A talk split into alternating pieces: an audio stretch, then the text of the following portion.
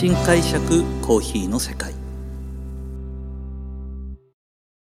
私丸見コーヒーの代表後藤英二郎がコーヒー文化が香る北海道札幌市からコーヒーについて独自の視点で語っていく番組です。さあいよいよ年末になりましたね。今年度も2023年の振り返りをお話しさせていただきたいと思います。新解釈コーヒーの世界でお話しさせていただいた内容ちょうど振り返るとですね、えー、2023年を、えー、スタートする前にまあ昨年もですね年末に2023年の目標を私話させていただいてるんですよ。その時を何話したかをすごく要約するとですねまず一つ指導という言葉でスタートさせていただいてるんですね。世界中が巻き込まれたパンデミックの後に、まあ、世界の経済が動き出す。で、私たちもいよいよ動き出しましょうという形で、生産地行きますよって言いました。その時に、えー、宣言したアフリカのエチオピア、ケニアには行きました。そしてコスタリカ、ニカラグアにも行って、えー、おまけで台湾にまで行ってきて、ということは実際に今年度はさせていただくことができました。そして今年度は会社としての勉強会もやりますよと。カッピングのトレーニングやなんかも始めます。そしてその先には大会へのチャレンジを、えー、僕ではなく若いスタッフにさせてきっと結果が出るように今年は私も、えー、一緒に頑張ろうといった結果ですね。なんとこれも達成されました。ジャパンバリスタチャンピオンシップで当社の長岡バリスタがえー、セミファイナルまでちゃんと残って北海道から2名のセミファイナリストが出るというような形。そして、まあ、カッピングもですね当社から社内予選をしっかりやってその上で2人の代表を出し焙煎に関しても焙煎のローストチャレンジにうちの焙煎人がチャレンジしてまだまだえー、この先の楽しみとして、えー、結果は出ませんでしたがきちっとやりきることができたのかなと。そして今年の振り返りだともう宣言していたですねコーヒーゼリーおかげさまで売れました。はい。もう最初はですね、えー、一つの味わい2000個2000個作ってこんなの売れんだろうかと。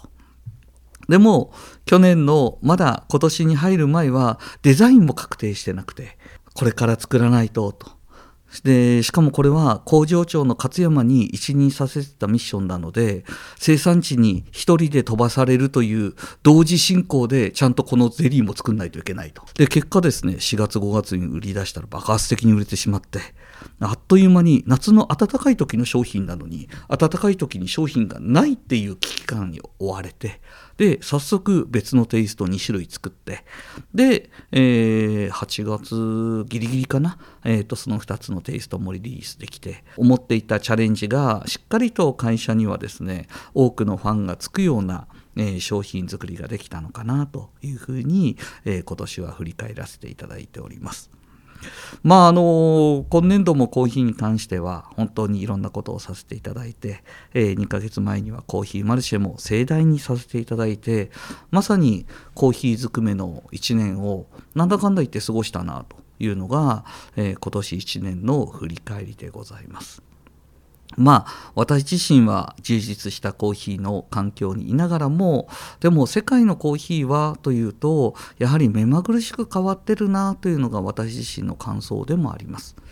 何が変わってるのかなというと今年大きく変わったのはこのスペシャリティコーヒーを牽引してきた基準となる評価方法これがですね、えーと今大きく変わろうとしています。でまだ明確に変わったと言える段階ではないんですけども、えー、今までのカッピングシートこれもですね各大会ごとあのまた世界各国のヨーロッパアメリカ日本と使っているスコアシートがちょっと違ったりまたは、えーと、資格試験が持っている要素によっては、えー、評価シートが違ったりとかするんですけどもまあ何パターンかあるんですけどもまた作られてからもう十数年経ってるので改めて必要な項目と必要じゃない項目まあふわっとしてた項目実際にあったんですよね。うん、例えばバランスとか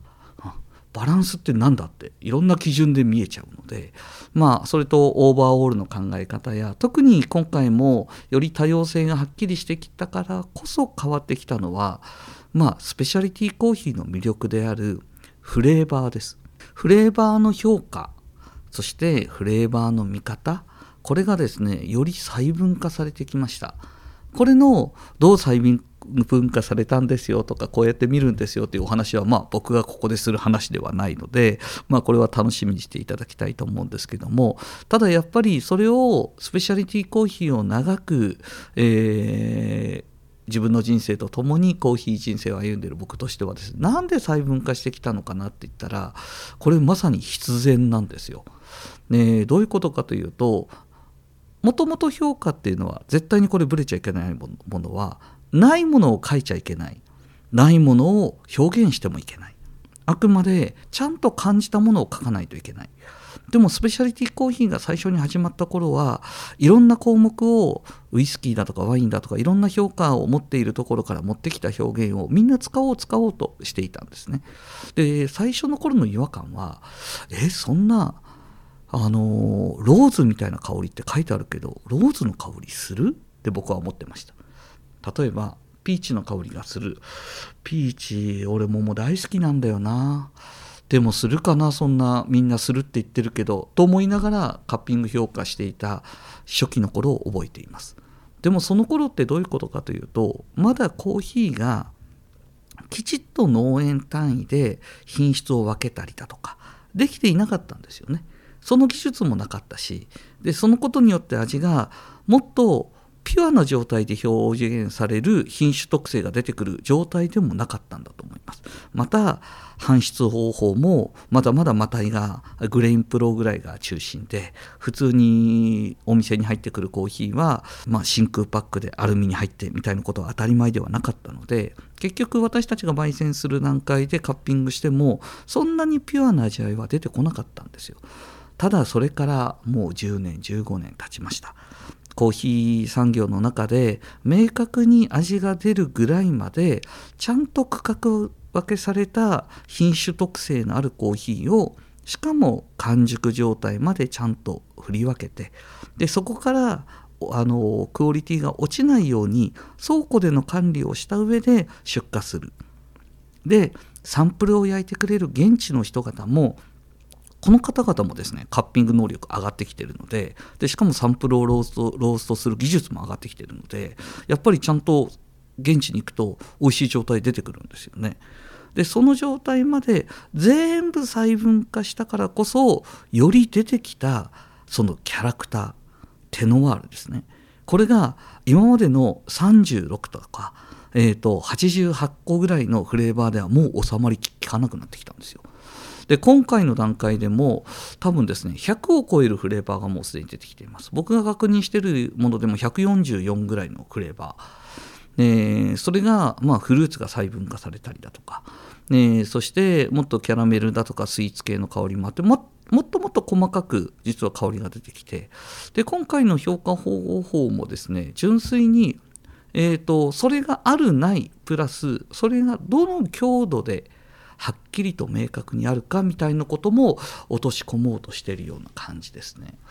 なのでまあ今このフレーバーが細分化されてきている理由っていうのはまさにコーヒーのスペシャリティコーヒーがどんどんどんどんクオリティが上がっている証なんだと思います。